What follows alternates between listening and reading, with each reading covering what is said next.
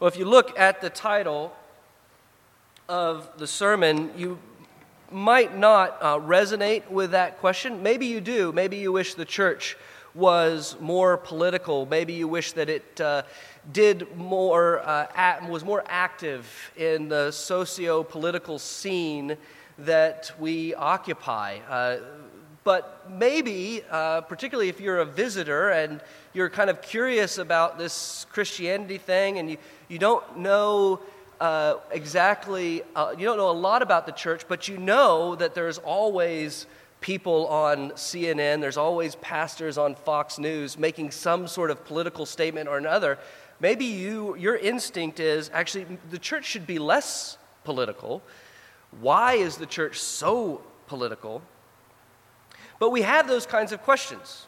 I don't know if you've thought any about this. I imagine that you have. Who are you voting for come November?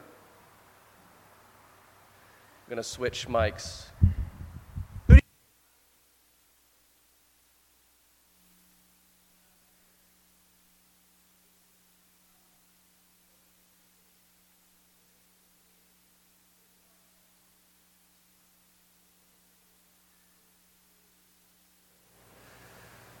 Shouldn't there be a pamphlet about that in the back? Shouldn't there be some sort of statement about what we believe about these kinds of things? Shouldn't you have heard from one of your pastors by now who they're voting for? And you haven't.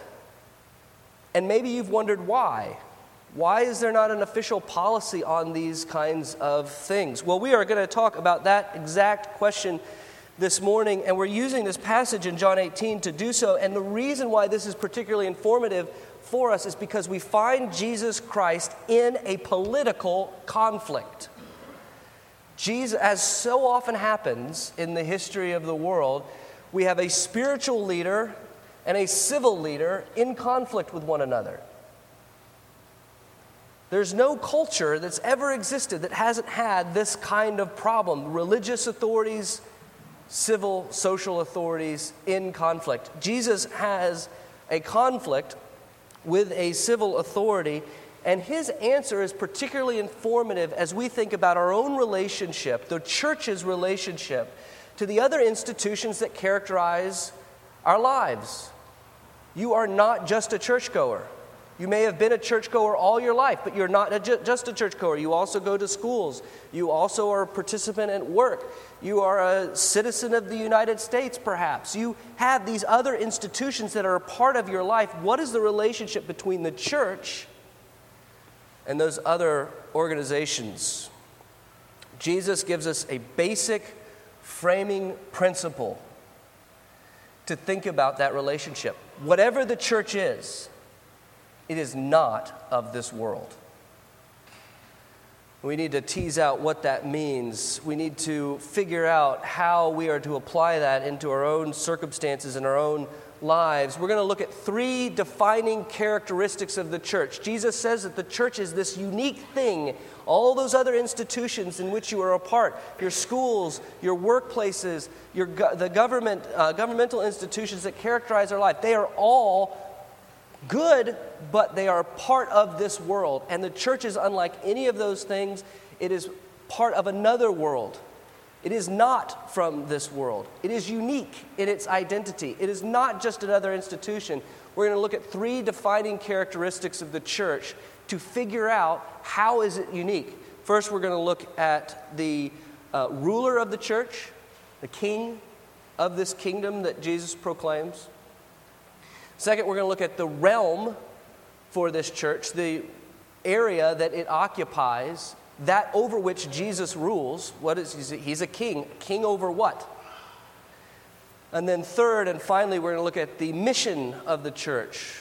What are we trying to do? What do we try to accomplish as Christ Church? And if you like all your points to start with the same letter, uh, I've got good news for you. You're on, you came on a good Sunday. We're going to look at the person the place, and the purpose of Christ's church.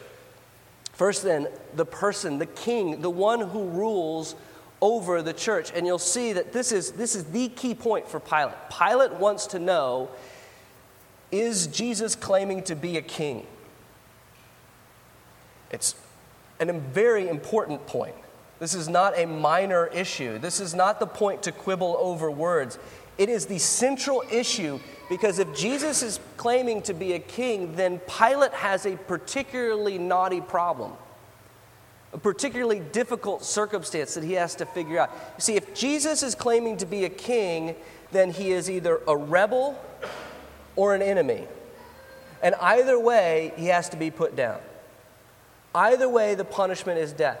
If, if his sphere of authority overlaps with Caesar, if he's making claims about authority that should properly belong to Caesar, then Jesus has to die. Pilate has no other option. Are you a king? Is it true? Jesus and Pilate go back and forth, and it can look like Jesus is being a little bit cryptic in his answer. But notice in 36 that he flatly affirms that he is a king because he has a kingdom. My kingdom is not of this world. He is a king. He is declaring that he is a king of a particular kingdom. Now, we'll look at the not of this world issue in our second point, but for now, notice that he is a king. Jesus is the king of the church. Jesus is the king of his kingdom. And we see that particularly in the resurrection. It's the resurrection which seats Jesus on the throne room of heaven and earth. Flip with me, uh, if you will. We won't do a, a, lot of flipping, but we need to do a little flipping. Uh, flip with me to, to Ephesians. It's just a little bit further down in your Bible. If you uh, have got a blue Bible there in front of you, it's 976. This is what happens at the resurrection. Okay? What does the resurrection do? It is more than just proof that Jesus is God, it actually enthrones him. Uh, verse 22 God put all things under his, that is, Jesus' feet, and gave him as head over all things to the church, which is his body, the fullness of him who fills all in all. Jesus is a king. And from a, a God's eye view of things, Jesus is king of the entire cosmos. Right? All things have been put under his feet. There is nothing over which Jesus does not rule. But particularly, notice how Ephesians move on. So, so all things belong to Jesus, and then Jesus is given as head of over all things to an institution, an institution to which he primarily belongs, an, an institution over which he fundamentally rules in this uh, age, in this present age of the world. Jesus he rules over all things, but we do not yet see all things subject to him. What we do see is that he is ruler over his church. He gave him as ruler over all things to the church. The church is that institution over which Jesus Christ is king.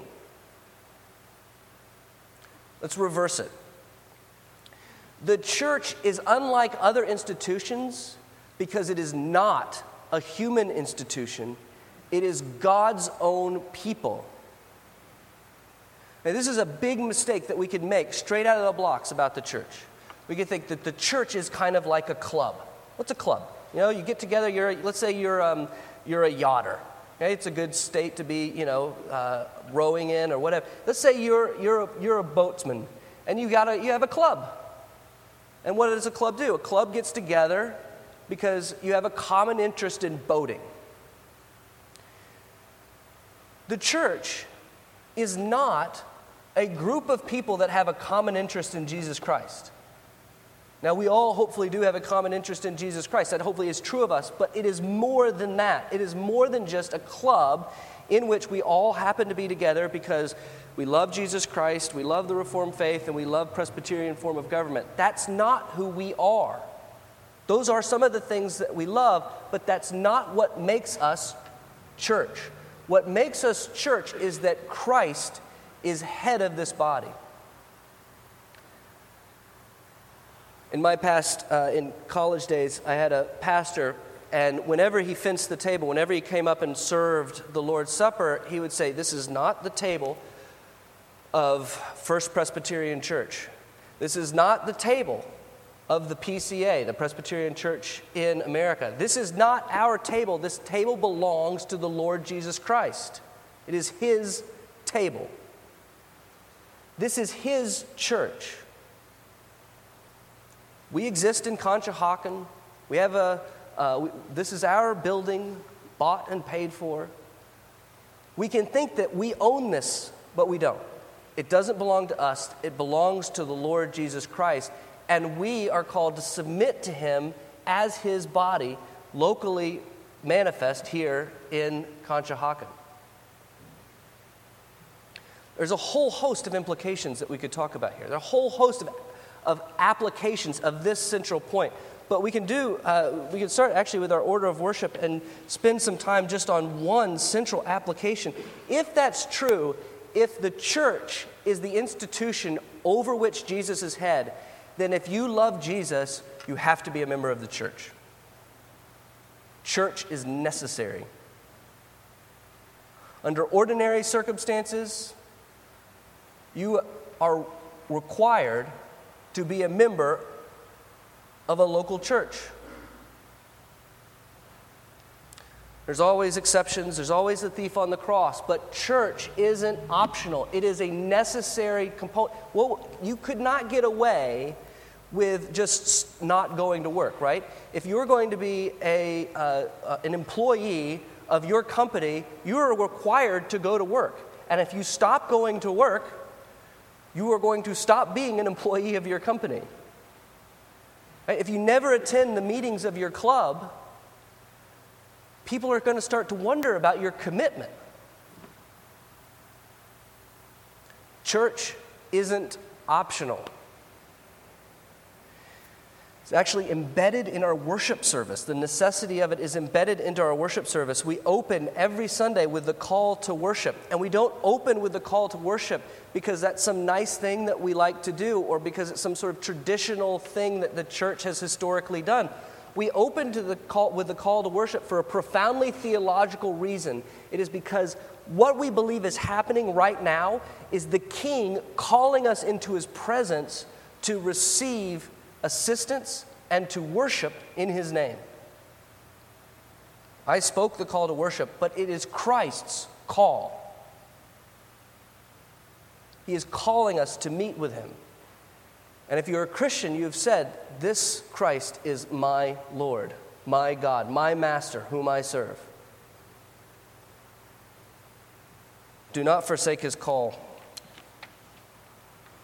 The church is Christ's institution. He is the head of this church. It is His kingdom. It is not a merely human entity, it belongs to Jesus Christ. And we have to listen to Him and His instruction about how we are to respond within it. That's our first point. Jesus is the king, He is the person who owns the church, it centers around Him. Second, over what does he rule? Jesus is the king, but king over what? And you'll notice in our text, this is the second thing that this is the, this is the second thing that Jesus and Pilate talk about. Jesus affirms that he's a king, but he tells Pilate, but my kingship isn't like other kingships. It's, it's not similar to the other kinds of claims for kingship that you might encounter, Pilate. My kingship, he says, is not of this world. And Pilate, you could have kind of appreciate Pilate's stance here. Like, this is good news for Pilate. Remember, remember, Pilate is looking for a reason, an excuse not to kill Jesus. He kills him in the end, he has him killed. Both the Gentiles and the Jews rise up against this king but Pilate is looking for a reason not to kill Jesus, and Jesus gives him one. I don't know if you've ever tried to get have you ever tried to get out of jury duty? Here's a great way to get out of jury duty. Claim that you are an alien. You are not really a citizen of the United States. You are actually an alien from Alpha Centauri, and your word, your law is no good here. What Jesus does is he says to Pilate, I, I am a king, but I am not a king of this world. And Pilate hears that. We don't know quite how Pilate interprets that, but he's probably thinking Jesus is a little bit crazy. The problem is not that Jesus is a rebel, an upstart, a foreign king trying to establish a kingdom in competition with Rome. Jesus is probably crazy. And Pilate's understanding is whatever Jesus means by this, I don't have to worry about him. You see, if he's not a king in this world, if his kingship is not of this world, then it's, it's not really my concern. I don't really have to deal with it. He's not in competition with Caesar. Is that what Jesus means? Has Pilate got it right? A lot of times, actually, that's our intuitive uh, thought process when it comes to the church. The church is not of this world, it's a heavenly institution, not an earthly one. So I don't have to worry about the world. The church can isolate itself. And historically, Christians have done that. They've, they've isolated themselves from the rest of the world. We'll rule our own affairs, we'll do our own thing, we won't bother with our neighbors, with our governmental bodies, with the education systems that are surrounding us. We won't worry about all those things. We'll just do our own thing and cloister ourselves within our own body. Is that what Jesus is getting at? Jesus' language is metaphorical, it's difficult to interpret. But Jesus, uh, while Jesus is affirming the otherworldly character of the church, we have to understand precisely what that means. What does it mean when Jesus says, My church, my kingdom is not of this world? your, probably your instinct, and it's a good instinct, is well, he means that it's heavenly. Right? It's not an earthly kingdom, it's a heavenly kingdom. The Bible talks of that way. Uh, Hebrews talks that way. In Hebrews 11, the heroes of faith are pursuing an unshakable kingdom, a heavenly kingdom that's not of this present world, but is higher that's one way the Bible talks about this otherworldly kingdom, the kingdom that belongs to Christ, is that it's higher, that it's upper, it's an upper register. It's, it doesn't, uh, not a part of this cosmos, it's part of the heavenly state of affairs. It's a heavenly kingdom. And so we're called to store up our treasures in heaven. But there's another way the Bible talks about it, and uh, it uses the same word, cosmos, world, to talk about uh, this idea sometimes the Bible, when it talks about heaven, it's not really talking about it as a place, but a time. Okay? The Bible was Einsteinian long before Einstein, right? It's, it, time and place are meshed up together. So sometimes the Bible can talk about the kingdom of God as heavenly, as a place, a heavenly temp- temple, a heavenly tabernacle. But sometimes the Bible talks about it as a time, an age, a future reality. And it will often talk about it as both at the same time. We see it in Hebrews uh, chapter 2. You don't need to turn there, but I'm going to turn there and I'm going to read a little bit of Hebrews chapter 2 for you because what it does is it tells us about Christ's kingdom as two different times. Okay? So in uh, 2, we have this quote from uh, the psalm What is man that you are mindful of him? The Son of Man that you care for him. You have made him a little lower than the angels. You have crowned him with glory and honor, putting everything in subjection under his feet. So that's the promise that God makes of his king. I will put everything, the entire cosmos, under your feet. And we've already read in Ephesians that that has already happened when Jesus Christ was raised from the dead. I know this is a lot to take in. I know it's a drink from a fire hydrant. Go with me just a little longer because what then Hebrews does is he, is he qualifies, he splits it. Everything is subject under his feet. Now, in putting everything in subjection uh, to him, he left nothing outside of his control. At present, though, we do not yet see everything in subjection to him we see him who for a little while was made lower than the angels, namely Jesus. We see him crowned with glory and honor because of the suffering of death, so that by the grace of God he might taste death for everyone. Here's what Hebrews is telling us about the kingship of Jesus He's telling us that Jesus is king over the whole cosmos, but only part of that kingship is visible to us. We do not yet see his perfect rule manifest in this present world. The kingdom of God has been established because he sits enthroned, but not yet has, not every knee has bowed the knee to Jesus yet. We're still waiting for those things to happen. We're still waiting for that to be accomplished. How does that impact the church? What's the implication for us as the church? What does that mean for this body?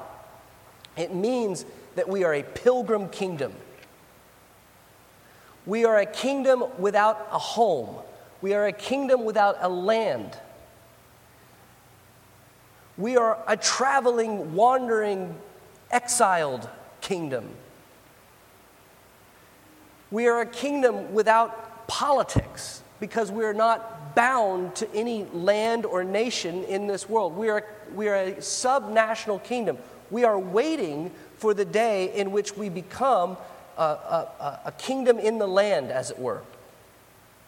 And we know what that land will be. It'll be the new heavens and the new earth. But we are not there yet. We are currently a pilgrim kingdom. We are in the same position that Abraham was in. He is called to be a king. You will be the father of many nations.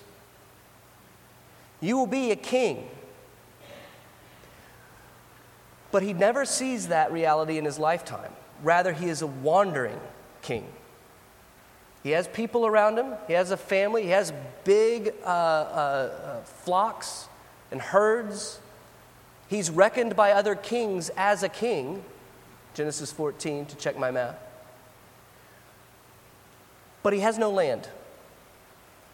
That's how the church is to function between Christ's first and second coming. We're a kingdom out of place.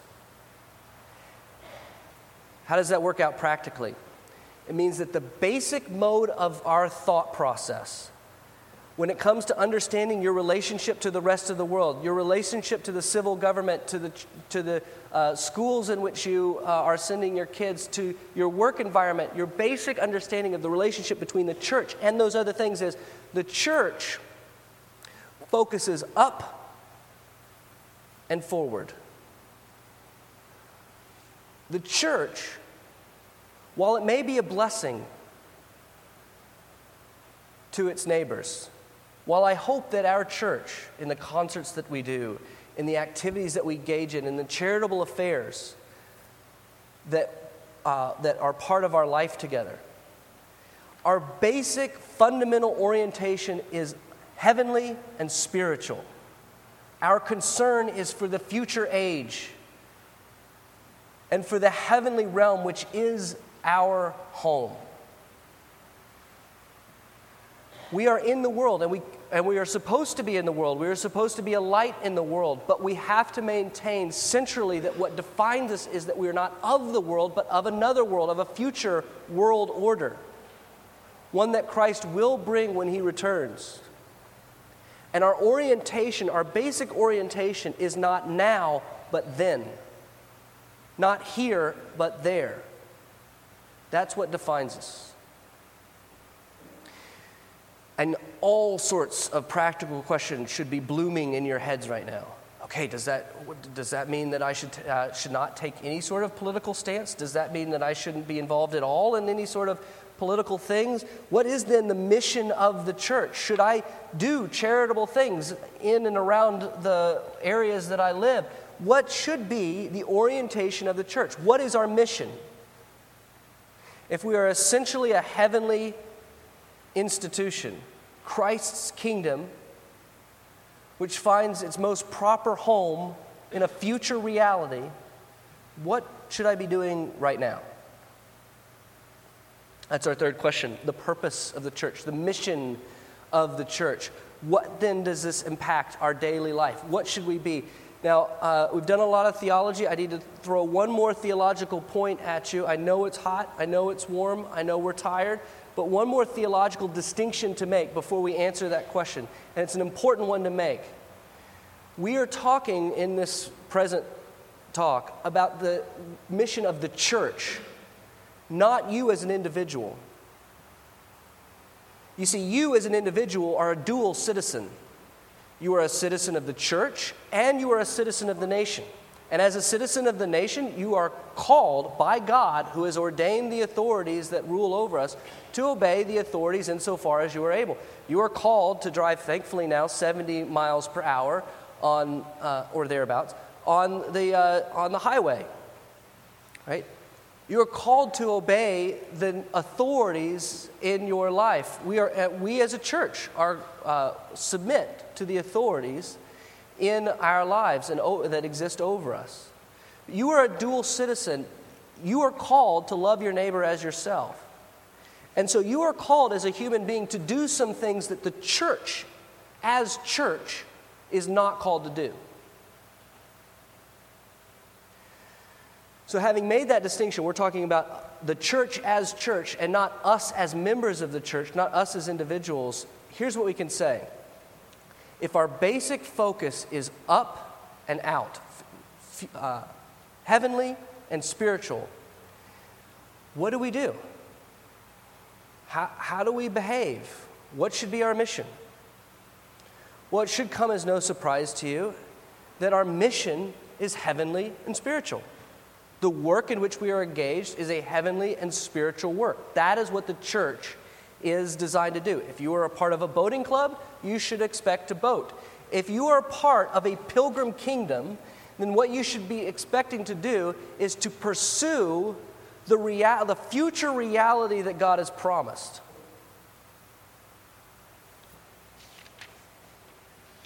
You do what Abraham did. You do what Moses did. You pursue the promises of God as a body together, helping one another to obtain that which has been promised. By faith, Abraham, when he was tested, offered up Isaac. He considered that God was able to even raise uh, the dead. By faith, Moses. By faith, all of these uh, uh, people did extraordinary things. For people who speak thus, make it clear that they are seeking a homeland if they had been thinking about the land from which they had gone out, they would have had opportunity to return. But as it is, they desire a better country, that is, a heavenly one. Therefore, God is not ashamed to be called their God, for he has prepared for them a city. What do you do as the church? What is our job as church? Our job is to pursue the city of God.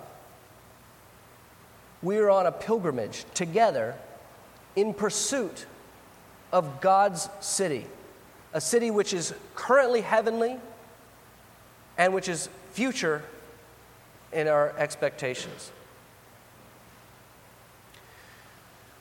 That's why you've never heard Eric or I take a stance on a political candidate. Because we, we have stances on political candidates. We will vote, I presume, come November for a political candidate. But we don't hitch the church's wagon to a political ideology because the church's wagon has already been hitched to the kingship of Christ and Him alone. We don't divide the church in that way. What is it lawful for us to do as a church? We are called as a church to shepherd the flock to the city of God. That's our basic fundamental calling. And that's why week after week we do what Jesus did. We proclaim the truth to those who will hear. We disciple. Right? That's what Jesus tells us to do. What, is, what are the apostles supposed to do? They're to proclaim the truth and to disciple. Baptize and disciple the nations. That's what we do. We gather from the world those who are being saved and we disciple them on to glory. And as we do that, the blessings overflow. As we seek to disciple young women involved in young lives, showing them, helping them pursue the kingdom of God, they are blessed with every other kind of blessing, financial help. help with raising children. As we proclaim the gospel, God gathers to us those who are being saved. That's our basic task. We can do other things, provided they support and flow from our basic orientation as a spiritual and heavenly institution. We can run soup kitchens.